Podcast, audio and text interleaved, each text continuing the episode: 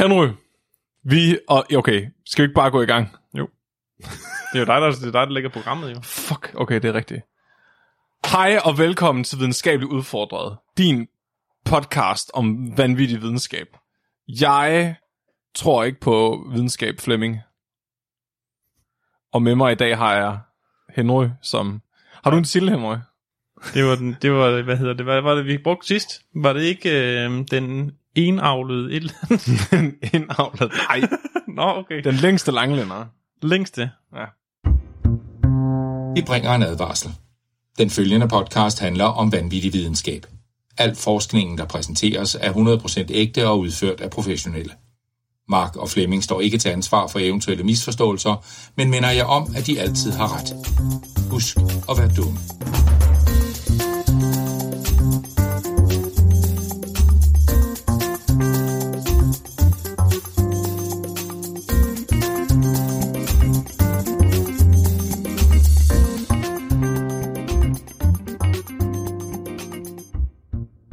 Okay, så Henry, du er min sor fra Langeland, og det kan du ikke gøre for. Du er kommet her i dag igen for at redde videnskabeligt udfordret, Og for at hjælpe. som må være gæst, gæstevært i stedet. Du skal være Mark i dag. Du var med øh, sidst, det er faktisk længe siden, du var med sidst, er det ikke det? Jeg var med sidste gang, da der var far jokes. Det er rigtigt, at vi havde gaming-afsnit. Mm. Der var du med med far jokes. Så det er i hvert fald nok et år siden, tror jeg. Og så før det, der har du været, der var du med til vores afsend om Werner von Braun. Ja. Og det er nok næsten to år siden, tror jeg. Det eller var, halvandet. øh, det var ude i Bjergby i hvert fald. Ja. Så øhm, i dag, det gik skide godt sidste gang, fordi der fandt vi ligesom ud af, at du godt kan lide øh, historisk, altså sådan et historisk perspektiv på videnskab. Så tænkte, i dag, når jeg skal have dig med igen, så, så vil jeg gerne have sådan et historisk perspektiv med igen. Sådan så, at øh, den, det, jeg skal fortælle dig i dag, det handler om en skakket videnskabsmand fra historien. Øhm, Spændende. Ja, men jeg tænker, jeg skal lige, jeg skal lige lidt, for det gik pissegodt sidste gang, når vi skal snakke om nazister, der skød raketter ud i rummet. Så i dag, der skal vi tale om øh, det modsatte af Werner von Braun. Så Werner von Braun, problemet med ham, det var jo, at han var fucking dygtig videnskabsmand, og var sådan en pioner inden for at lave rumraketter og missiler og alt muligt, men han var også nas- nazist. Ja. Det var det et problem. Russerne under 2. verdenskrig, de havde lidt det omvendte. Så russerne var, havde også en masse videnskabsfolk.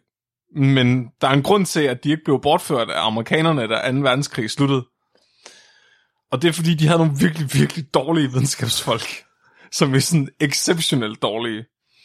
Og den værste videnskabsmand, som russerne overhovedet havde under 2. verdenskrig og efter 2. verdenskrig, han hed øh, Lysenko. Og ham skal jeg fortælle om i dag. Jeg tror faktisk, jeg har hørt det navn før. Vi har nævnt ham på podcasten en eller to Nå, gange. så er det nok derfor. Så øh, det glæder mig virkelig meget til at fortælle om, fordi det er simpelthen noget af det dummeste, jeg nogensinde har læst. Var han ædru der? det er måske det, der er problemet. jeg har lært, en, en ædru russer er ikke en god russer. Nej. Jeg tænkte også, det er meget relevant at tale om Rusland. Fordi russerne, de er jo i gang med at lave ballade lige nu. Så det er sådan lidt op i tiden. Ja, Så kan vi lave sådan en rigtig clickbait ja clickbait. Uh. Ja. Ja. Hvad skal, så skal vi finde på en god clickbait-titel jo. Du vil aldrig gætte Putins, den første Putin før. jeg ved det ikke. Det ved jeg ikke. det er lidt... med clickbait.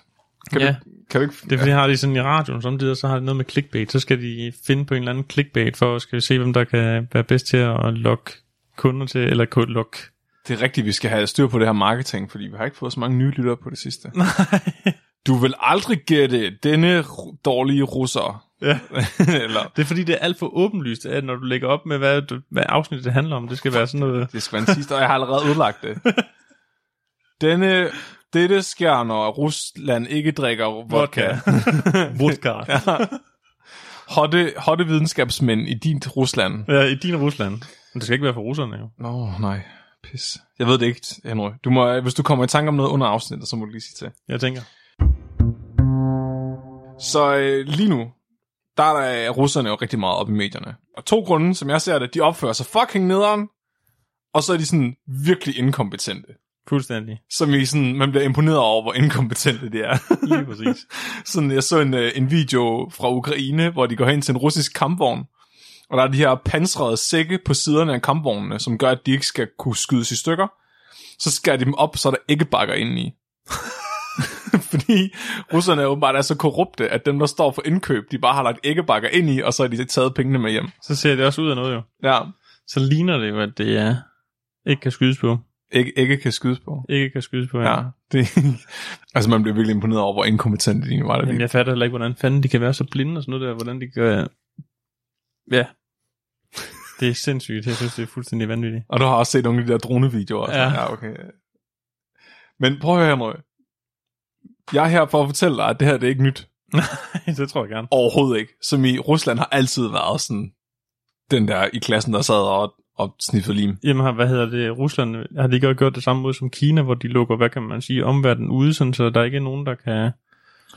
De, hvad kan man sige, de er inde i deres egen boble, ligesom Kina, de er inde i deres eget boble. Der er kun det, der kommer ud, som der må komme ud. Jo, der, altså, der er, øh, jo, så lige nu der har de den der firewall, de er i gang med at prøve at kopiere kinesernes firewall, sådan så at de kan styre, hvad folk læser på internettet og sådan noget. Ja. Og de styrer jo også medierne, så Ja, alle i Rusland, altså der er rigtig mange russere, der tror, at det rent faktisk er nazister, de er ved at bekæmpe Ukraine og sådan noget. og sådan, hvad var det, så ukrainerne, de havde fået sådan en AI fra USA, når de fandt døde russere, så kunne de genkende, hvem det var, og så sende billedet til familien, fordi familien tror, at de der russere er på træningsmission, og så får de billeder af, at de er døde i krig. Sindssygt. Men det gjorde de også under 2. verdenskrig og efter 2. verdenskrig. Også med Øh, telefon. Ja, okay, nej. ja, de, Sæt en brevdue. ja, ja, der var en, der læste alle brevene, inden de blev sendt videre. Så, øhm, nej, mere sådan, at de, de, havde, de kørte lidt deres eget show. Så øh, der, der er det her koncept, jeg hørte om for nylig, der hedder sådan Russian World. Og det er sådan en idé om, at øh, nogle russere, de har sådan en meget nationalistisk følelse. De føler, at russere er de bedste mennesker i verden, og russere bare generelt har en bedre sjæl. Så de sådan, russere er de eneste, der ønsker verdensfred, og russere er, du ved, i mere i kontakt med naturen og sådan noget. Og de synes, andre lande ikke er lige så seje som russere. Og den der idé, den fandtes også dengang Sovjetunionen eksisterede, og Stalin var chef. Den var den måske faktisk der, det startede.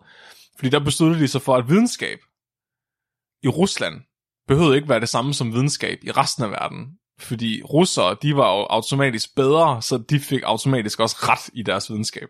Det, det er der, det begynder at gå lidt galt. Ja, det tror jeg da gerne.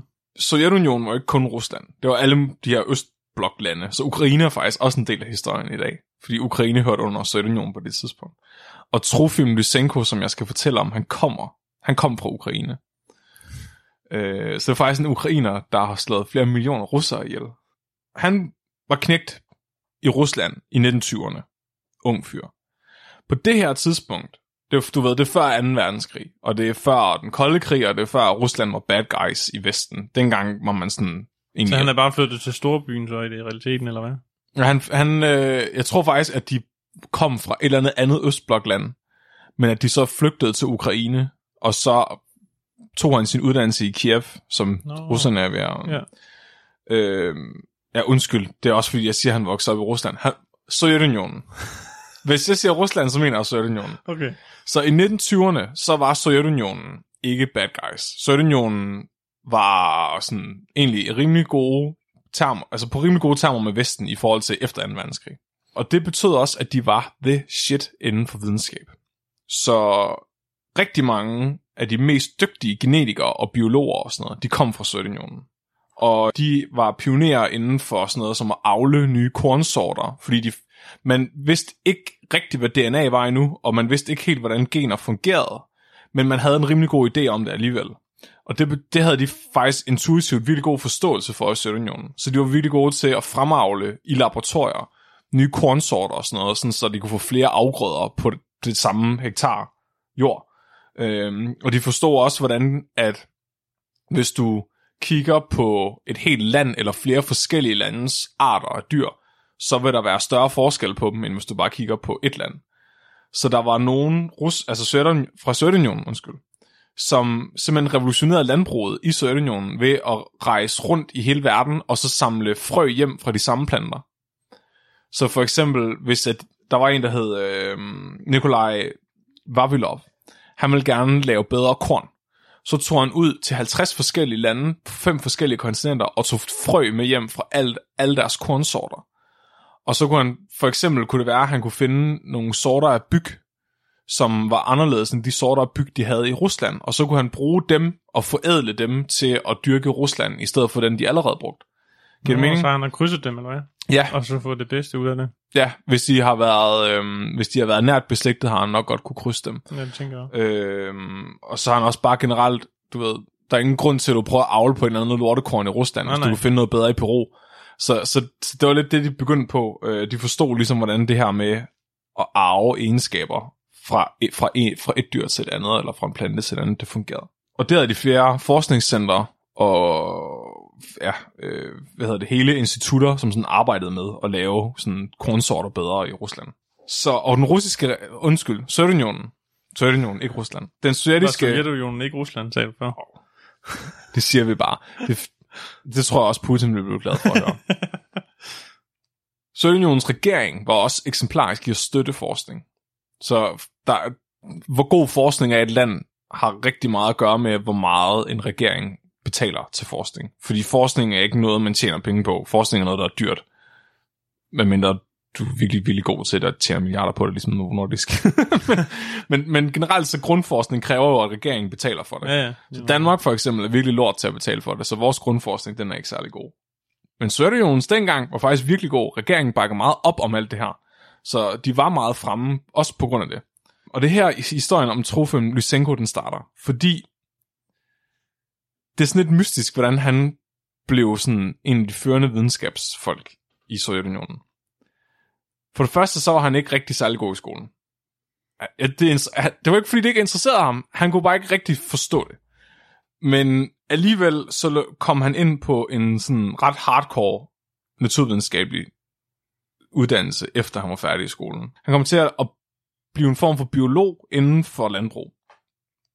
Og det er rigtig heldigt på det her tidspunkt, fordi dengang krævede det ikke, at du kunne finde ud af noget for at få din uddannelse. Det krævede egentlig bare, at dine forældre kendte de rigtige mennesker, eller at de oh. kunne, du ved, lige betale lidt. Ja, ja, lige præcis. Så det, han, øh, han forskede bare i, hvordan temperatur påvirkede korn eller andre planter.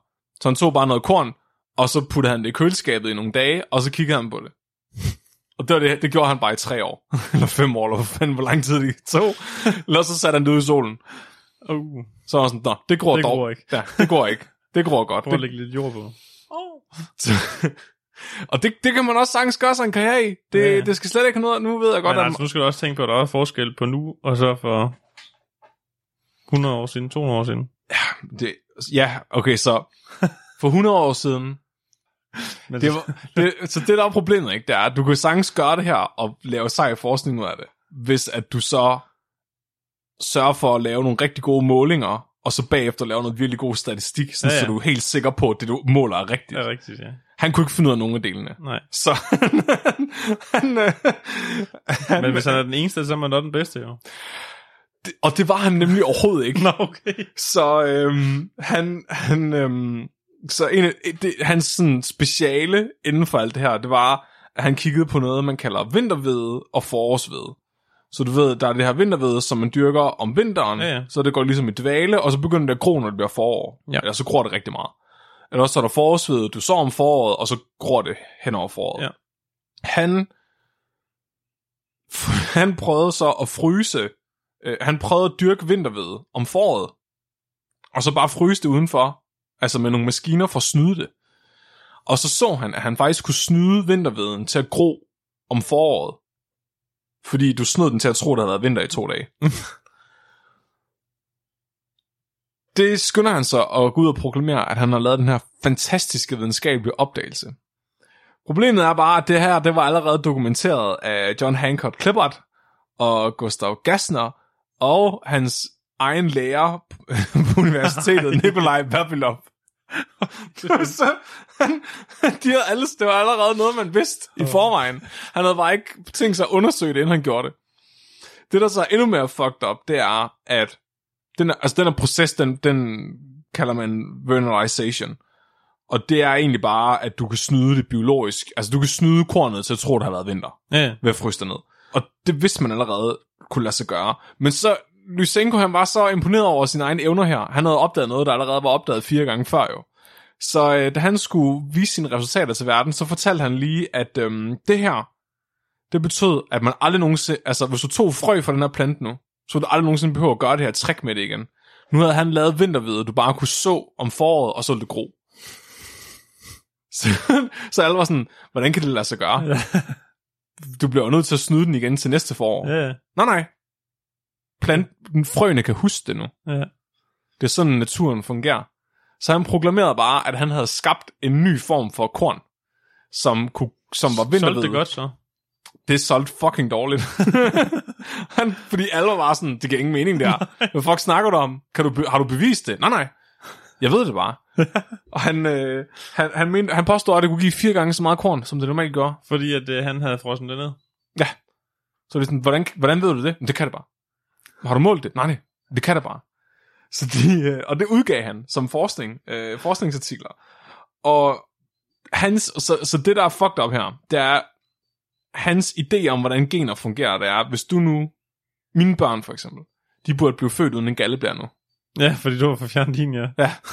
Eller hvis du mistede din, øh, hvis du skar fingrene af på arbejdet, så de børn, du vil få bagefter, vil blive... Ikke nogen fingre. Præcis.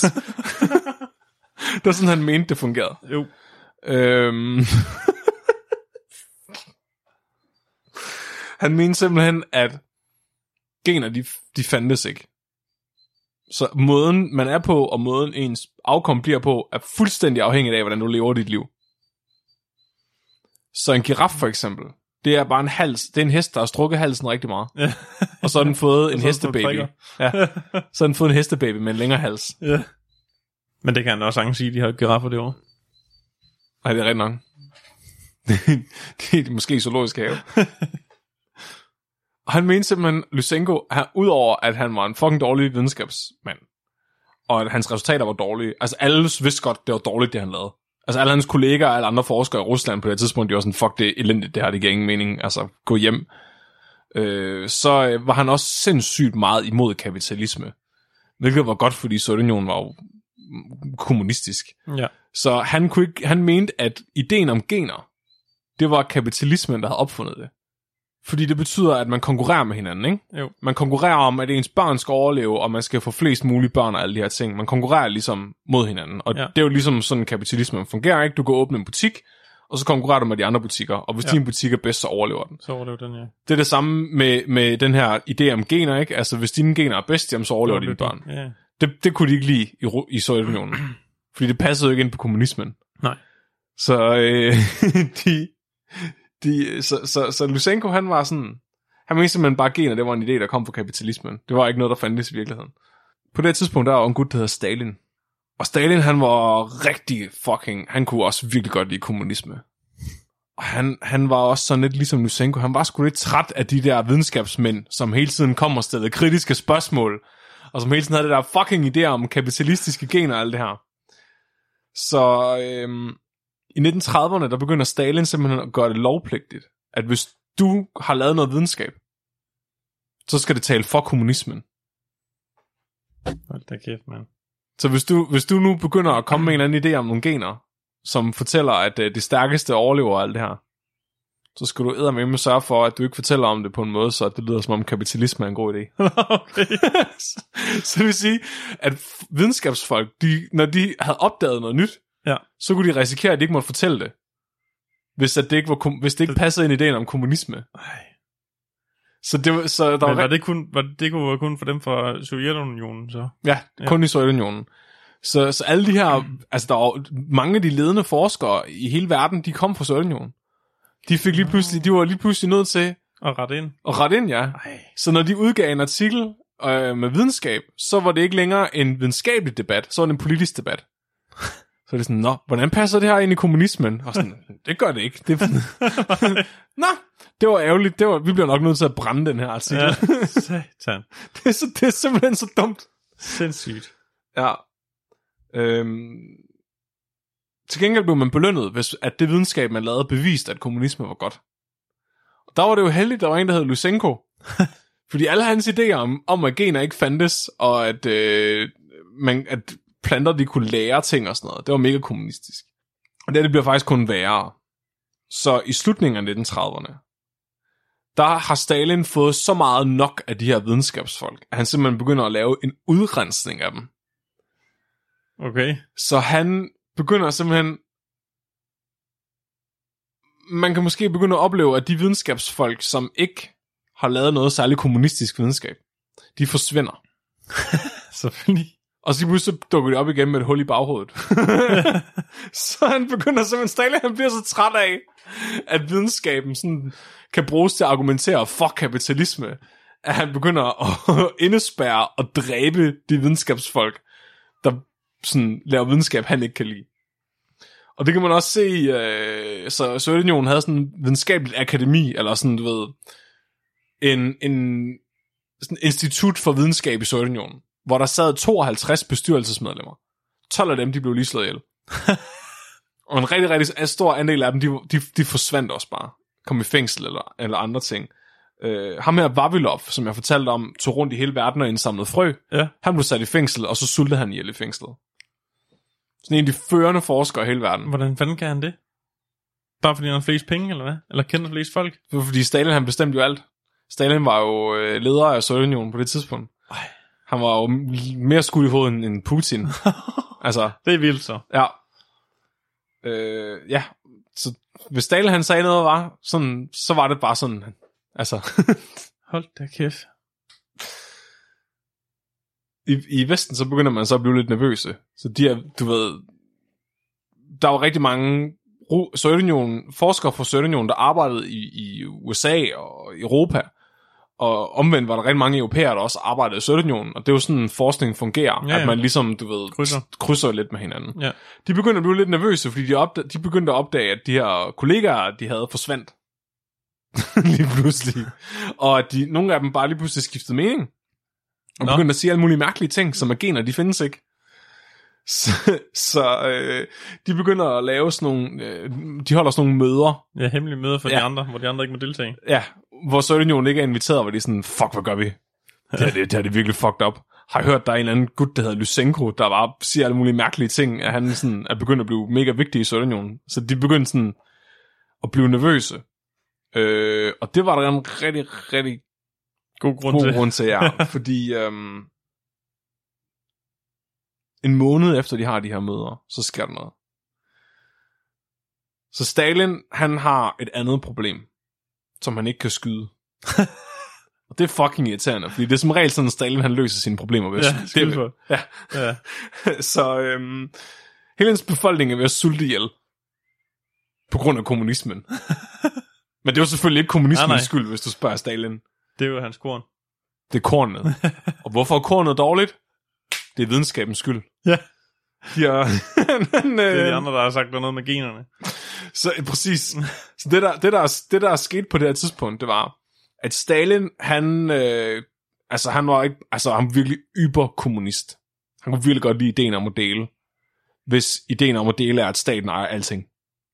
Så du ved, han tog, tog ud i Sovjetunionen, og så kiggede han på alle de her landmænd, som havde, du ved, marker, du ved, de kendte hver eneste pløjfuge, og altså gik op i det her med liv og sjæl. Så, så kiggede han på de her gårde, og sagde Det er min. ja, Min? shotgun! han ender med at tage 91% af alle marker i hele Sovjetunionen tilhører staten nu. Skød han bare alt folk, eller hvad? Eller tog han det bare? altså hvis de sagde nej, skød han. jo. Men det, det han gjorde i stedet for, det var, han bare sagde, Det er bare mit. det er bare min mark og mit korn. Det var, af en eller anden grund var det, som om de her landmænd, de var sådan pænt træt af det. Så øh, de, blev, de var så fucking arg over det her, fordi de, de kom jo bare to, altså de tog for det første deres jord fra dem. Men for det andet, så tog de også alt kornet fra dem, når de høstede. Ja, ja. Og så fik de måske en håndfuld korn tilbage, de kunne spise og brødføde deres familie med. Ja, Øh, så det var de virkelig trætte af, at de skulle sulte, mens at de lavede alt det her mad. lige præcis. Men Og de fik jo heller ikke ret noget løn, jo. præcis, så de, øh, de, de ville hellere brænde deres korn, end de ville give det til staten, og staten Ja. kom for at samle det ind.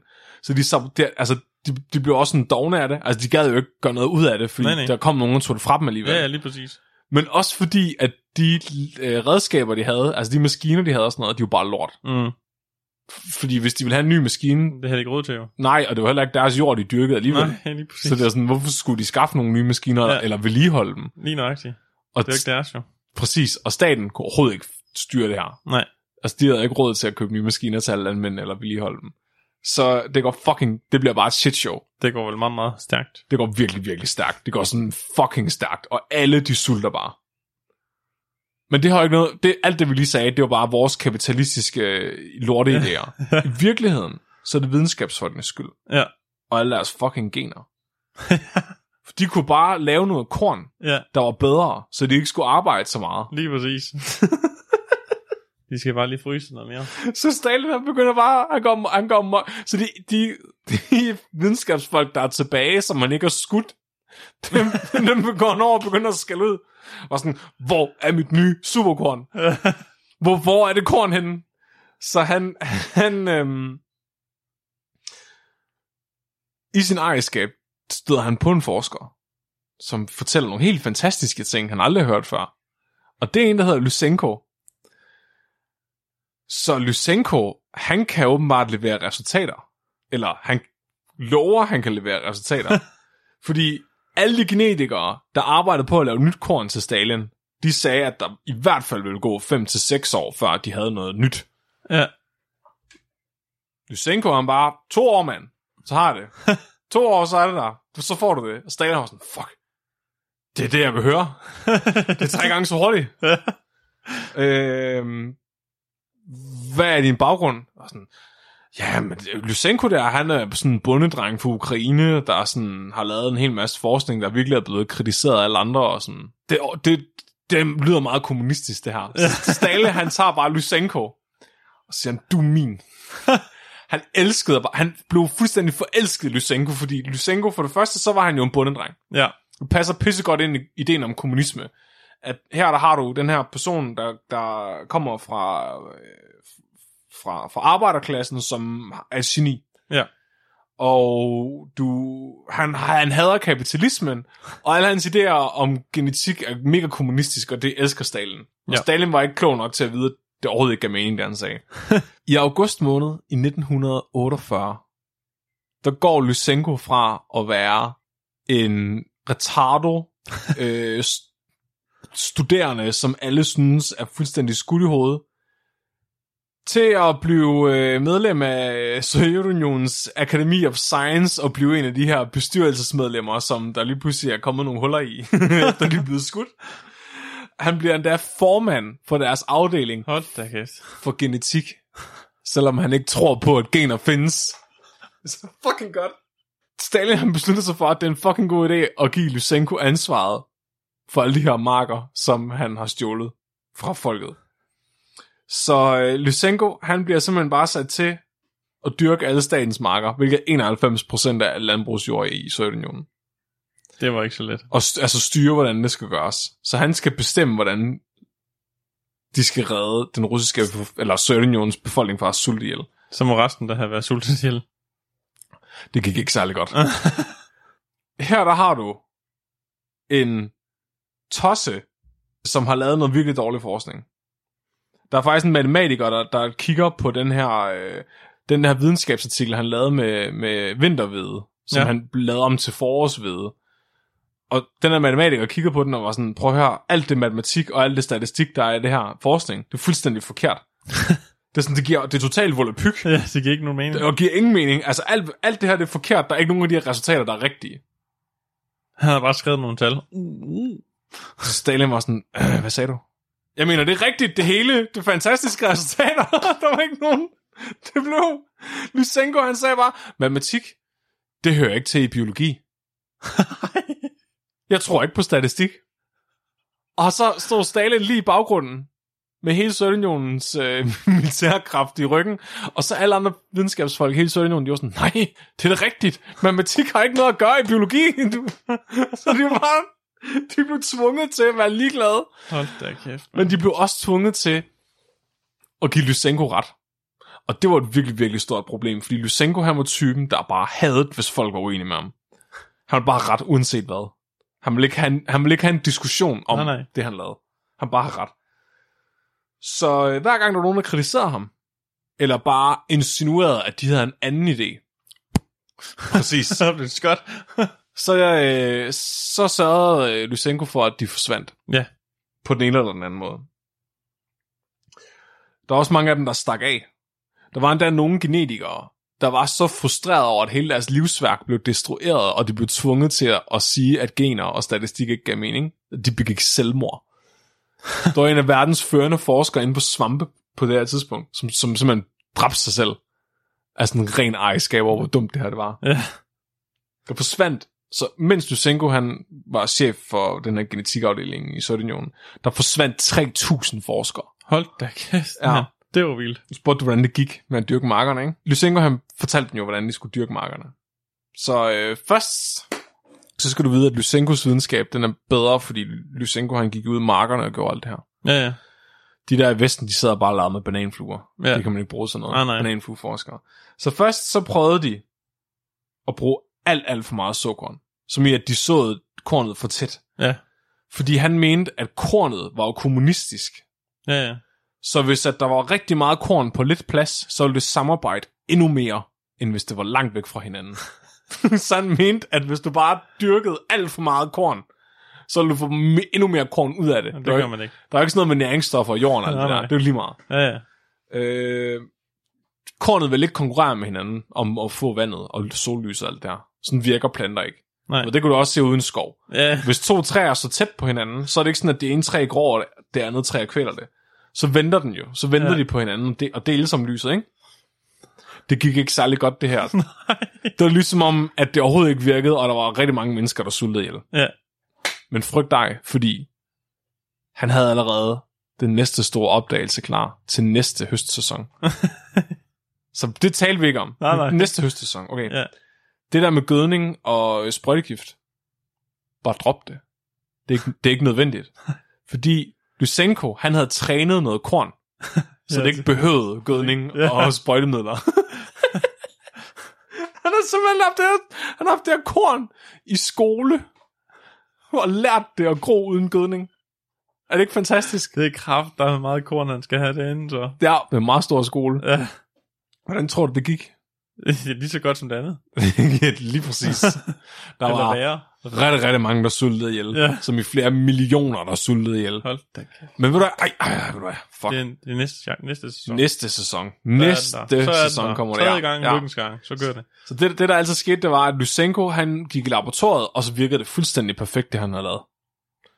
Og det var nok, fordi han selv lavede statistikken på mm. sine resultater. Han, kunne- han laver jo ikke statistikker jo. Nej, no, nej, det er rigtigt. Så det virkede var bare rigtig godt. perfekt, fordi han sagde det. Lige indtil der var nogle andre, der prøvede det, som Ja. ikke var Lysenko, så virkede det ikke. Nej, Vildt underligt. det er bare fordi, de gjorde det forkert. Så de begyndte faktisk, Stalin han mente det var fordi, at, øh, at øh, hvad hedder det, Vesten simpelthen saboterede dem. Igennem luften. Ja. De sendte dårlig luft. Præcis. De mente, at, øh, at de skiftede det korn ud, der havde været i Lysenkos skole med noget dårligt korn. Mm. Eller, du ved, sprøjtede det med gift eller et eller andet. Men de var overbevist om, at grunden til, at hver gang Lysenko han testede noget, og det virkede, og nogle andre så prøvede det samme, og det ikke virkede, så er det fordi, at dem i Vesten, de saboterede ham. Fordi de ikke ville have, at, Det skulle lykkes. at det skulle lykkes, og de ikke ville have, videnskabsfolkene ikke ville have, at alle skulle opdage, at gener var, ikke fandtes. Nej.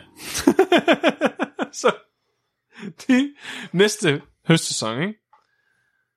Så prøvede de sgu at dyrke kornet om vinteren. Fordi så havde det jo en rimelig god start, når det blev Ja. forår. Hvordan tror du, det gik?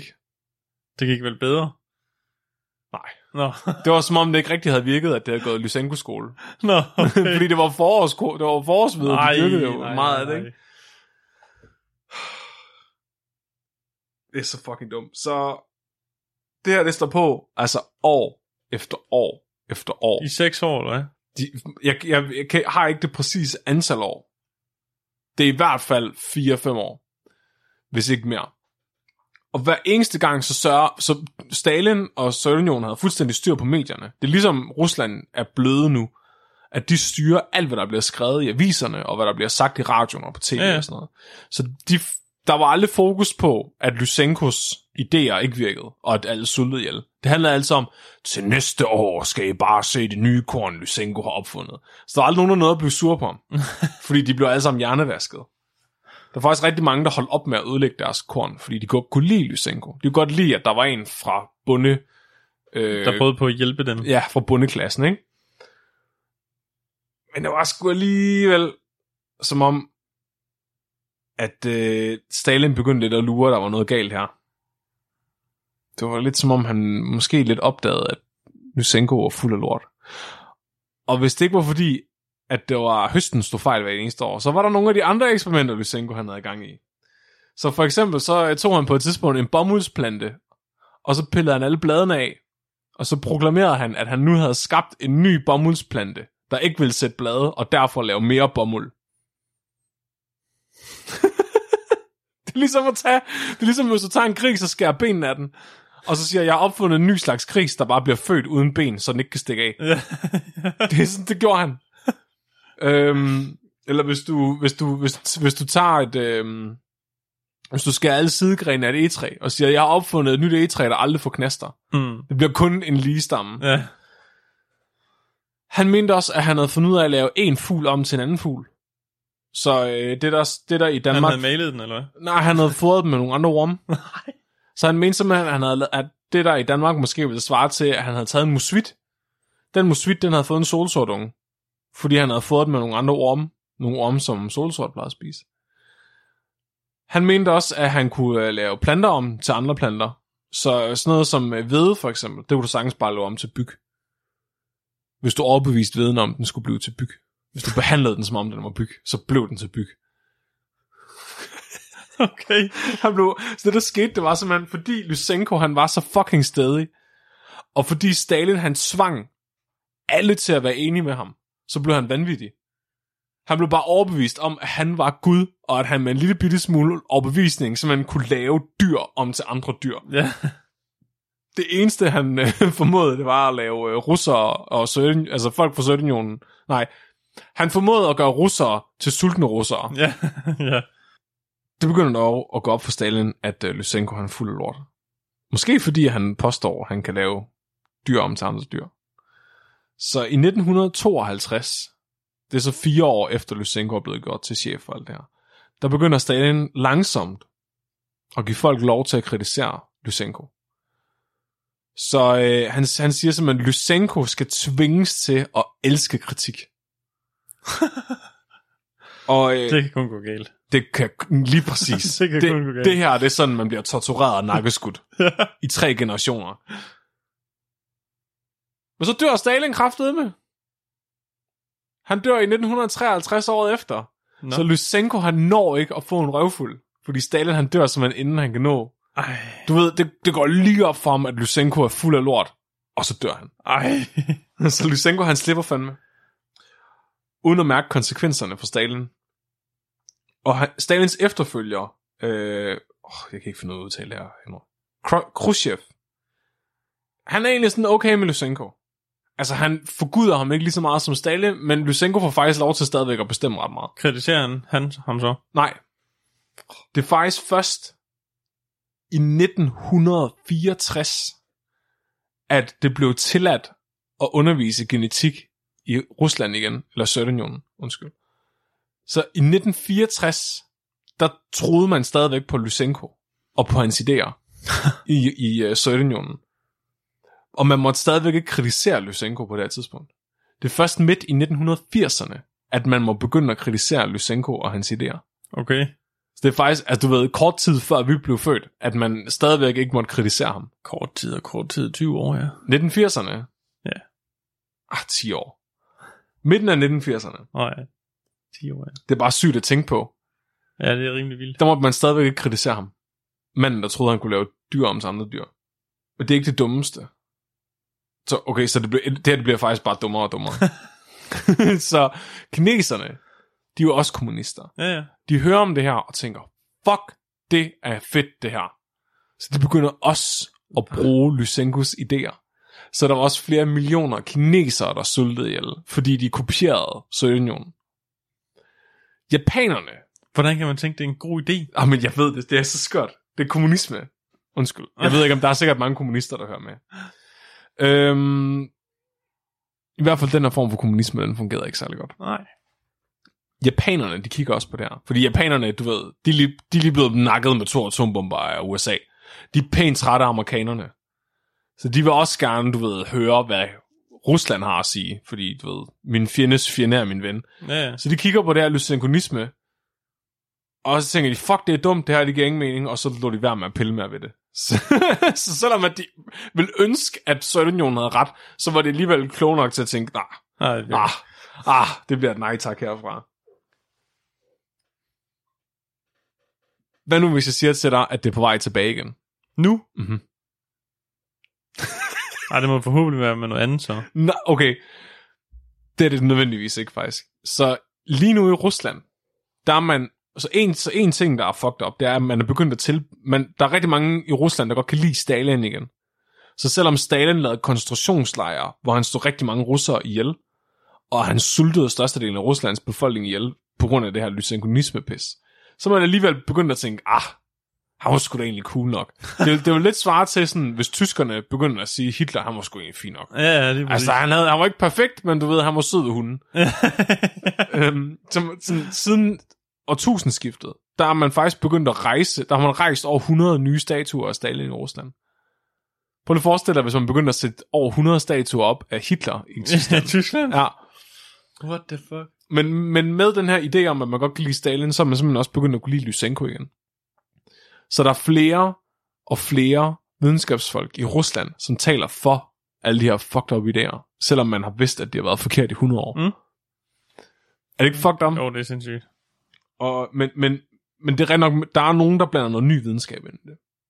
Så der er noget, der hedder epigenetik, som er sådan meget moderne. Og der man har fundet ud af, du ved, at gener, de kan blive pakket væk inde i vores krop. Og de kan blive pakket frem. Så vi har rigtig mange gener i vores krop, der er pakket væk, som vi ikke bruger. Ja. Så det er overhovedet ikke det, som Lysenko sagde, men nu er man så bare begyndt at bruge det som argument for, at Lysenko han havde ret hele tiden. Som Henry, synes du, det er en god idé, hvis russerne de begynder at... Øh, Nej. Nej. Ej, det er simpelthen så dumt. Jeg har faktisk... Bare det, bare det så bliver i Rusland, så er det fint nok. Ja. Ej, det er virkelig fucked up. Men altså, når man kan putte æggebakker på sin kampvogn, så kan man vel også godt prøve at putte korn i skole. Ja, Det kan også bare være, at vi tager fejl, og vi skulle putte alt vores såkorn i skole. det tænker jeg også. Jeg ville godt tænke mig at prøve at spørge min far, om han tror, det er en god idé at tage såkornet i skole, inden man planter det. Hvad tror du, han vil sige? han vil nok ikke, han vil nok ikke engang svare. har ikke engang svar, bare Nej. ryst på hovedet og kigge opgivende. Ja. altså, det er også fucked, fordi Lysenko, han, bare, han var så fuld af lort. Altså, han, han påstod, så dengang, jeg ved faktisk ikke, hvor meget korn man får per hektar i år, øh, i 2020, 2022, men i 1920'erne, så fik man sådan cirka 1 ton, mere 800 kilo korn per hektar. Google er din ven. Hvad for noget skal vi finde ud af på? Bare gør det på hvede. Så hvor mange ved, kilo hvede får man per hektar? Gennemsnitlig udbytte af 5, 5 ton per hektar. Wow! Og vorved så et forår. Okay, så dengang fik man kun 800 kilo per hektar. Så det er mindre. Det er sådan en sjette. Man får seks gange så meget nu, Ja. som dengang. Det er ret fucked. Okay, hvor meget... Du sagde, det var 5.000, 5, 5 tons. 5 ton. Ja. Så øh, Lysenko, han påstod, at han for 100 år siden, du ved, dengang, hvor man ikke engang fik et ton, at han ved at putte hvede, forårsvede i skole, kunne han lave 15 tons per hektar. Hvilket er sådan over dobbelt så meget, som vi får i dag. Ja, ja. Så han, han var sådan, han påstod, at hans kornskole var så god, at han, han kunne gøre sådan noget kornudbyttet bedre, end det er i dag. Sådan over dobbelt så godt, som det er i dag. Det er fuldstændig sindssygt. ja, det er rimelig vildt. Og den der, altså vi har haft 100 års avl, Ja, ja. selektiv avl, og altså der er nogle GMO, og Ja. forbedring af sprøjtemidler, og plove og alt det her. Altså, Ja, ja, lige præcis. Udbytte. ja, Udbytte, udbytte, udbytte. det er sindssygt. Det er fuldstændig sindssygt. Nå, Henry. Nu synes jeg, jeg har talt nok. Jeg vil faktisk gerne have din mening i dag. Det er da første gang, så. Du skal have lov en gang med det. Du skal føle dig lidt velkommen her på Ja. podcasten. Ja, lige præcis. Jeg har, har et lytterspørgsmål. Et lytterspørgsmål. Jeg, jeg synes faktisk, vi skal klappe os selv på skulderen. For vi har ikke talt om høns endnu. Nå nej, det er også ikke. hvordan? Men det er også lidt svært, når du ikke har høns mere. Ja, ikke endnu jo. Hvorfor, hvordan føles det at være uden høns? Det er træls. Det er faktisk virkelig ked af på dine vegne. Ja, det kan jeg godt forstå. Men øh, jeg er ikke nået så langt. Charlotte, hun har sagt, om, men øh, du får høns til fødselsdagsgave. Så jeg, jeg kan ikke bruge dem til noget. Jeg har ikke noget hønsehus. så giver bare endnu mere stress. ja, man ved også bare, at mit hønsehus, det bliver pænere end dit Nej, hønsehus. det er mit. Nej, nej, nej, nej, nej. Jeg har samlet ind nu. Prøv at høre, jeg har fundet altankasser til mit hønsehus. Ja. Jeg har fundet buet vinduer. Fuck dig. med, med buet glas. Yes. Hvor har du fået det fra? Og sprosser. Jeg ved slet ikke, hvorfor jeg prøver at have den her kamp med, om hvem der får det fedeste hønsehus. Du Nej. tømmer. Det er som om, det er lidt snyd. Jeg mangler bare nogle mursten nu. Mursten? Ja. Skal du lave det bindingsværk, eller hvad? Fuck af. Hvad har du tænkt dig? Med kvist. Ej, hold nu kæft. Der skal kvist på. Men mit, det får et spir med, med sådan en klokke i, Ja. og øh, hvad hedder det, en allé Allé også. ja, af formklippet øh, bøgehække. Jeg regner med, at jeg skal lave en hønselegeplads. Fuck. Jeg regner med, at jeg skal lave et hønse forlystelsesland med Paris i Forlystelsespark. Ja. ja, det bliver spændende at se, når vi får det realiseret en dag. Egoland. Ja, Ekoland, ja. Ej, det er så også snyd, når du har en skov i baghaven, så du, de får stadigvæk et lidt vildere, hvad kan man sige? Ja, kan du ikke plante en skov til din høns? Jamen, jeg har et træ i, det må også være en skov. Altså, nu ved jeg af erfaring, at hø- hønsene er fucking ligeglade med skoven. Fuldstændig. De går, hvis, de, hvis de får muligheden, så går de over og æder deres eget lort over i mødingen. Ja. Så står de bare derovre hele dagen. Skal du hen og lave en hønselamp? Ja, det skal jeg også. Altså, du, gik, det, du ser jo selv, hvor go- godt det gik med at øh, udstoppe den der krav der. Kan du huske det? Prøv nu at høre, Henrik, det skal du ikke bringe op. For 10 år siden eller sådan noget. Ah, 8 måske. Jeg, Nej, det var, det var jeg, det første jeg, år. mig og Henrik prøvede, det var faktisk mig og Henrik, der sammen Ja, prøvede at udstoppe en- krav for 10 år siden. ja. Og det gik så godt, vi besluttede os for ikke at gøre det i 10 år. ja, det lugtede ikke særlig godt, kan jeg huske. Og den der krop der, vi skulle lave, den, det var også lidt vandskabt. Og så var det som om hovedet, det hang lidt på den. så var man ikke var virkelig stort nok. det var, Jeg kan bare huske, at fjerne blev mega ulækre og mærkelige. Men det skal de jo meget være. ja, det var faktisk lidt noget lort, vi ikke sådan prøvede. Det var Ja. bare sådan, vi, kan det ser mærkeligt ud. ja, vi skulle have lavet den tørre, tror jeg. ja, det tror jeg også. For så tror jeg, det trækker sig. Hvad fanden var det nu, vi snakker om? Et lytterspørgsmål. Nå ja. Der var også noget andet, vi skulle huske. Det kan jeg ikke. Jeg har glemt det. Det var nok ikke vigtigt. Der var noget med høns. Vi har fået et hønsespørgsmål. Nå ja. Det, og jeg tænker, du er meget mere kvalificeret til at svare på hønsespørgsmål, end Mark han er. Ja, Så Mette, hun skriver ind. nu kan jeg lige komme med et lille sådan, Ja. hvad kan man sige, side-info. Mhm. Det er jo, at min morfar, de gik jo til udstilling med høns i 10 år. Jeg er sådan lidt, lidt misundelig over, at du er vokset op med avlshøns. Ja, og det var jo, altså, det var jo alt muligt forskelligt. Italiener og dværghøns og you name it. Og så var vi jo med i en fjerkræklub. Så vi var jo op ved naboen, som der også havde.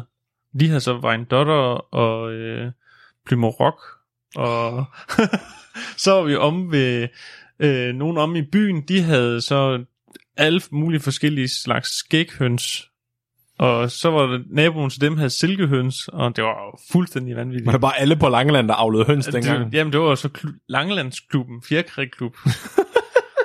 og så var vi jo på Langelandsfestival og samle penge ind til Fjerkræklubben, så man kunne komme på ture. Og På Langlandsfestival. ja, ja. Hvordan samlede man penge ind til fjerkræsklubben på Så skulle man jo hjælpe, så skulle vi op og sætte hegn op og øh, rydde op. Og, Findes fjerkræklubben stadig på Langland? det tror jeg faktisk, den gør. Det kan være, vi skal melde os ind. Det være, at vi skal starte ind på Tåsinge. Det tror jeg ikke, det er så sjovt mere. Nej. Fordi at de skal jo fandme, de skal jo vaccinere os, og de skal have alle mulige ku- kurer, og så skal de i karantæne for alle de andre høns i 14 dage, inden du skal på udstilling, og så skal de jo igennem en dyrlæge, inden oh, du må Gud. komme på udstilling, og så når der så er fugleinfluenza, så må du ikke gøre noget som helst. Så lige vil du skal aflive hele lortet. Hold mand. Det er fuldstændig vanvittigt. Så jeg tror bare, vi skal holde det på hobbyplan, og så krydse de forskellige raser, som vi gør. Det var ikke længe før, at man sådan... Og så lave, vi skal lave øh, øh, hybridhøns i stedet for. uh, vi skal fremavle vores egen art. Jeg vil gerne have dem i selvlysende, tak. Ga- Gallus flemulus. Ja, Gallus flemmus. vi kunne jo godt... Altså, jeg har jo lavet selvlysende bakterier, mm. og det protein, man bruger til at gøre dem selvlysende med, det er det samme. Så det der, vi kunne godt lave sådan nogle selvlysende grønne høns, hvis, at vi, hvis jeg kan få adgang til klasse 2-laboratoriet, uden der er nogen, der stiller spørgsmål. det kan du nok godt. Altså, det kan man jo i, øh, i USA, der er du begyndt at kunne købe kæledyr, der er lyser grønt på grund af det der protein. Okay. Der kan du købe zebrafisk, der har det og sådan noget. det, det, Danmark er sådan lidt imod GMO. Men jeg tænker, hvis det er for at lave selvlysende høns, så er det måske okay. Det tænker jeg også. Så længe man ikke spiser dem. Ja. Mette, hun skriver ind. Hun skriver ind på vegne af sin veninde. Og det ved vi alle sammen, når man skriver ind på vegne af sin veninde. Så skriver man altid på vegne af sig selv. Ja. Hun har brug for en hønseekspert. Øh, fordi den her veninde er meget, meget bange for høns. Selvom hun har høns. Så hun har høns, men hun er også bange for dem. Og det er med livet som indsats, når hun skal hente æg, fordi at hendes, jeg tror, kokken måske er aggressiv og angriber hende. Så hun spørger, hvad gør man, hvad gør man, hvis at man er meget bange for sin høns, og man har en meget, meget aggressiv kok, der angriber en? Kan, hva, hva, hvordan løser man det problem? Og så skriver hun en besked, som hun har kopieret fra den her kollega, der, sag, der skriver, at øh, kokken var kommet løbende hele vejen op fra den anden ende af haven, og overfaldet hendes lille søn, som så simpelthen er væltet og blevet, du ved, angrebet af... af Også bliver den nye barn, der bliver bange for høns. Ja. Så nu, du ved, arvesønnene går videre, så nu bliver de også Ja. traumatiseret. Traumatiseret, ja. Jeg ved faktisk ikke, om det er en veninde eller en ven. Nej, Bekendt. bekendt. Mettes bekendte. så øhm, Det kunne også lyde som en podcast. Mettes bekendte. Masser af monopolet. Mette, Mette er de bekendte. Ja. ja. ja. Der var ret mange ord, jeg ikke lige kunne koncentrere mig om at læse. Ja. Jeg skyndte mig jo selvfølgelig, fordi det her der var et hastespørgsmål, og skrive tilbage, at, øh, at hun nok skulle fortælle sin ven, at vedkommende burde overveje at komme af med sit barn. Til at starte med. Ja, til at starte med. Ja, bare lige ja. for, at kokken ikke bliver stresset for meget. Ja, lige præcis. Ja. Øh, ja. Men øh, du ved jo selv, hvordan man kurerer højdeskræk. Det har vi jo ligesom prøvet. ja, for jeg er ikke højdeskræk mere. det er rigtigt. for helvede, Henrik, du skal da ikke drille mig. Det var meningen, vi skal holde sammen. Nå, nå. Øh, det, det plejer du også at sige, men så lige snart at din søster, hun er en anden, så holder du alligevel med hende. Ja, ja. Det er kun, hvis du driller mig. Så slader jeg. Ja, så slader du. Men, okay, så det du siger om med højdeskræk, det er, at, okay, så din idé om min højdeskræk, det er, at jeg skal kravle op i noget højt oppe, og så er jeg ikke højdeskræk mere. Ja. Det har vi fundet ud af, det virker ikke. Det virker ikke. Nej. Jeg skriger og angstsveder, indtil Ja. jeg kommer ned igen, og så Ja. er jeg bare blevet mere højdeskræk bagefter. Ja. Men det er fordi, du ikke slapper af i det jo. Hold nu. det er sådan noget, du... det er sådan noget, psykopater siger til voldtægtsoffer. ja, det er fordi, du ikke slapper af det. Det er derfor, det går rundt. Det er fordi, du ikke slapper af. Det er derfor, det ikke er rart. Nej. Okay, så du siger, hvis jeg nu slappede af, så Så du det får godt. mig til at kravle rundt op på et fucking tag med tagplader, eller stå op i en fucking lift og fælde træer, Mm. så vil jeg ikke være højdeskræk bagefter. Så med hønsene her, så hvis at hun bliver angrebet af kongen, Så skal man gøre ligesom, øh, hvad er det? Er det ikke en bjørn, der skal man jage armene op i vejret, og så løbe mod den og sige, wow. det er jo ikke... Det er jo en helt anden terapi. Nå, Det, er jo, det du siger, det er, at hun skal slappe af. Eller, han, eller vedkommende skal slappe af. det hjælper ikke. Ikke en kok. Skal man bare slappe spille død? Det virker heller ikke. Nå, okay, du, du mener, at man skal skræmme den i stedet for? Det virker heller ikke. Nej, fordi jeg ved, at med bjørne, der skal man spille død. Nej. Jo, det gør han da i Revenant. Nå ja. Nej, der skyder han den faktisk. Ja. Fuck. Skal man ikke spille død, når man bliver angrebet af en bjørn? Nej, det er noget andet, man skal have det med. Hvad fanden er det så? Ens kone? Ja, det kan man godt. Men det virker heller ikke. Nå, jeg har spillet død i otte år. øh... Men for at komme tilbage til den cocktail, Hmm. Enten så skal den finde et andet sted at bo, altså kokken. Nå, ikke barnet. Nej, det Nå. Tænker jeg, det, det er ikke... Øh... Altså, skal- ja, så skal, barnet, så skal man bare holde sig væk fra den, til kokken dør. Eller barnet flytter hjemmefra. Eller man flytter hjemmefra. Der er, der er noget mere til det her spørgsmål. Øh, der er også noget med, om, om høns kan lugte frygt. Mm. Altså, det mener jeg jo afgjort, de kan. Ja, det tænker jeg. Er det ikke sådan? Det tænker jeg. De er Det jo kan- angriber, når man vender ryggen til. Nu kan jeg huske, at øh, hjemme mine forældre, når jeg så skulle ud og fodre de der skide italienere der, så skulle man have gummistøvler på, fordi den kom, kokken kom altid at angribe en der, og så hakkede den bare de der spore der inde i benene. Oh, Så det endte med, at man altid havde gummistøvler på, når vi var inde og fodre. Og så kan jeg huske den ene sort, der den ud snørbånd på min gummistøvle. Hvad? Og så var jeg hen og tage den, og så var...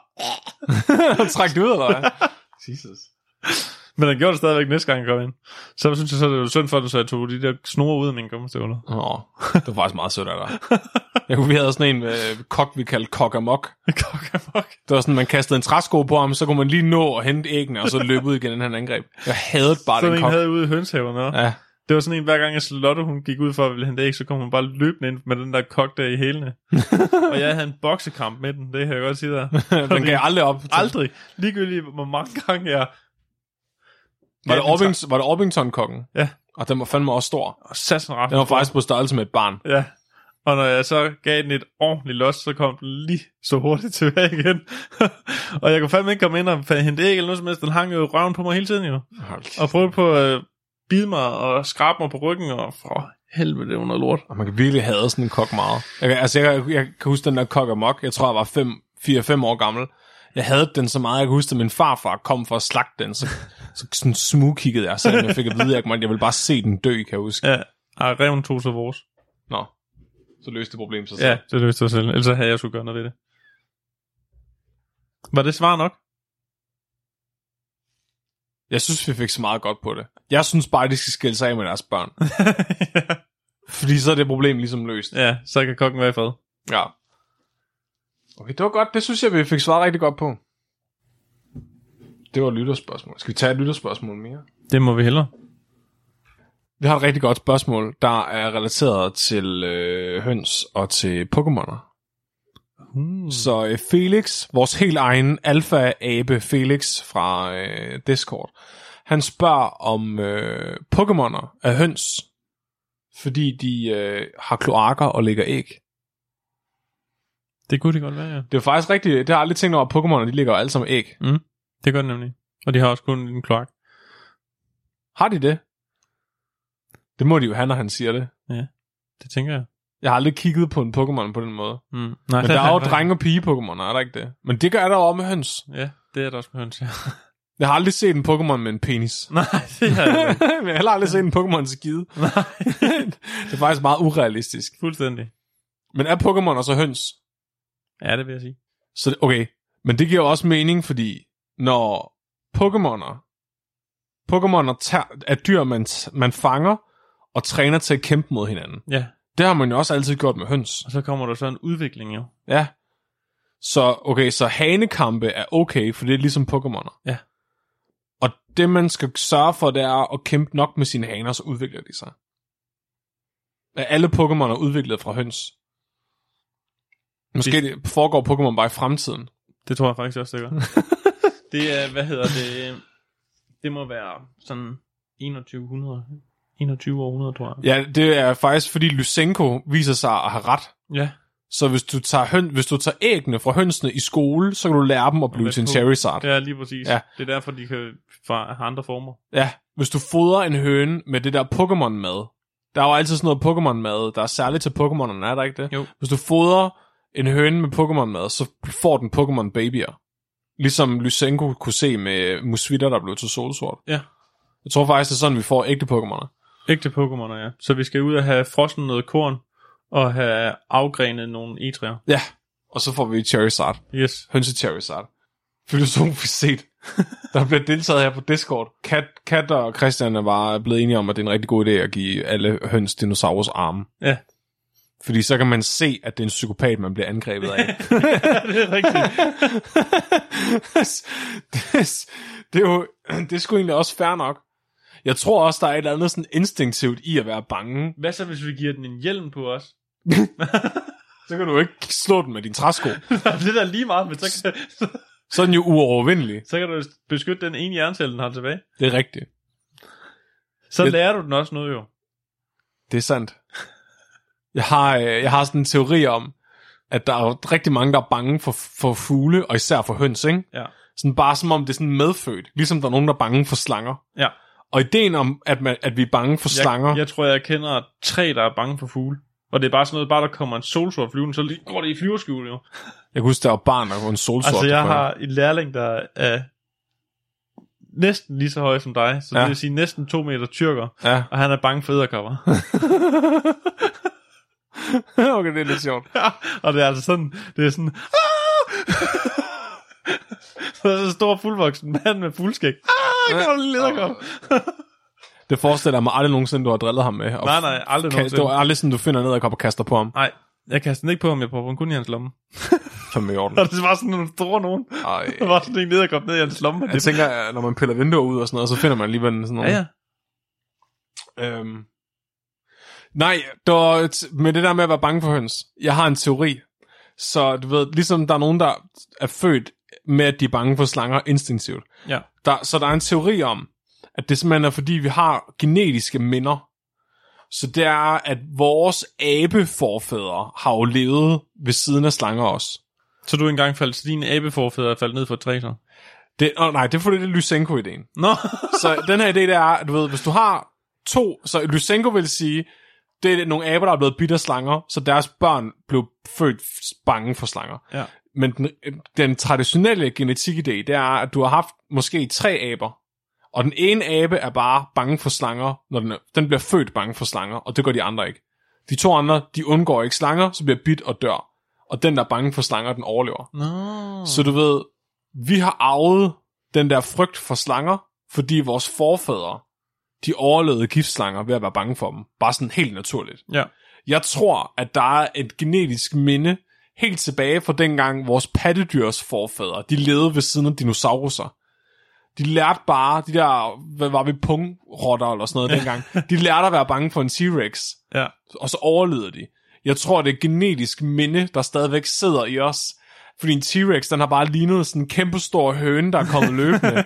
så jeg tror, når vi ser sådan en kok, der kommer løbende, så er det Ja. vores, sådan, vores genetiske minde om en, en, en T-Rex, der jagter os. Ja, lige præcis. Det er jeg altså overbevist om. Det tænker jeg altså også. Tak. Jeg er glad for, at jeg har nogen, at der er enige med mig i de her teorier. Ja. Men det er fordi, det er nogle gode teorier, Flemming. Mark han hører bare det her afsnit, og så kommer han tilbage fra Singapore med det samme. Okay, så nu var det meningen, vi skulle rate sidste uges afsnit på Gargometeret. jeg har ikke hørt det. Det kan jeg heller ikke huske. Jeg kan ikke huske, hvad det handler om. Det er det, dem. Hvad? Pingviner. Nå ja, det er rigtigt. Vi giver det 5 ud af 6 point. Godt afsnit. Godt afsnit. Hør ind og hør det. øhm, nej, så det, det, øh, jeg vil lige nævne, jo, jeg vil nævne en ting i stedet for. Jeg har fået et brev. jeg har fået, og jeg ved ikke, hvem der har sendt det. Er det kærestebrev? Nej, lidt. Lidt, hvor jeg godt er det. Jeg har fået sådan en rigtig, øh, sådan en rigtig fin hjemmelavet brev på sådan noget farvet papir, der er håndskrevet, med en hel masse hønseklistermærker, hvor der er nogen, der skriver en kærlighed herfra, og sådan noget, øh, vi er kede af, at Mark har forladt dig og taget til Singapore. Men sådan, der står ikke afsender på. og jeg ved heller ikke, hvor de har fundet min adresse hen. så jeg vil bare sige, dem, der har sendt brevet, de må meget gerne skrive, og så vil jeg sige tak for det meget fine håndskrevet brev med hønseklistermærker på. Nå, jeg, jeg vil også se det nu. Jeg finder det bagefter, så kan okay. Du se det. Men jeg kan heller ikke finde ud af, om det er en trussel. Det kan jo også være det. Nå, der. det kan også være ja. Ja. en trussel. Vi, vi skifter adresse. Jeg får lige at vide, at jeg er nem at finde på krak. så uh, call, det er nu, der kommer call to action. Alle sammen derude, gå ind og find mig på krak og send mig et, et brev. Ja. Oh, nej, lad være med det. Er der noget andet, vi skal gøre? Det skal øh, være kærestebrev, ellers er det ikke sjovt. Okay, ja, med parfume på. Ja. Kæft med Cecilie, hun bliver bare så sur til sidst. er, der noget, er der noget, lytterne skal gøre, Henrik? øh, ja, de skal få høns jo. Og så skal de øh, træne den til at, øh, at bruge de der dinosaurarm til at samle æg med og komme og aflevere. For en god pointe. Det Og- tænker jeg. Og hvis, det de er ikke, og hvis I ikke har plads til høns, så kan jeg op købe en hønse-t-shirt. Ja, Så bliver vi glade, hvis I køber nogle penge til os. køber penge. Vi Jeg tror, du vil være træt, Flemming. køber penge til os? Ja. Nej, det, det siger jeg altid. Nå, okay. det, jeg altid er bare altid træt. Så vi har, øh, vi, vi har et dyrefakt, men det handler ikke om høns, så jeg har ikke lyst til at læse det op. Har du et hønsedyrefakt? Øh, ikke lige på stående hoved. Fuck. Eller på en flyvende fjer, eller hvad man kan kalde det. Skal vi lige google et? Ja. Wow. Okay, Henry, vidste du godt, at øh, høns, de kan øh, genkende mere end øh, 100 forskellige andre hønseansigter? Det er løgn. Nej, Henry, det står inde på Google, når man googler det. Nå. Der står også, at de elsker at lege. Ja, det nå, okay, fint nok. Nå, jeg glemte også at sige næste uges afsnit. Næste uges afsnit bliver vores FAQ-afsnit med alle de gode spørgsmål, som I har sendt ind til os. Det brugte vi et par timer på at svare i fuldskab, og nu skal jeg nok tage mig sammen og få redigeret det. Tusind tak, fordi I alle sammen lytter med. Send os endelig øh, gakket videnskab, dyrefacts og øh, hønsebilleder. Tak, Tak. for i dag. Ja, tak fordi du ville være med, Henry. Det var, det var en lidt. fornøjelse som altid. Det var en fornøjelse. Hvordan er det nu, man gør? Jeg er Flemming, og du er Henry. du er blevet videnskabeligt udfordret. Husk at være dum.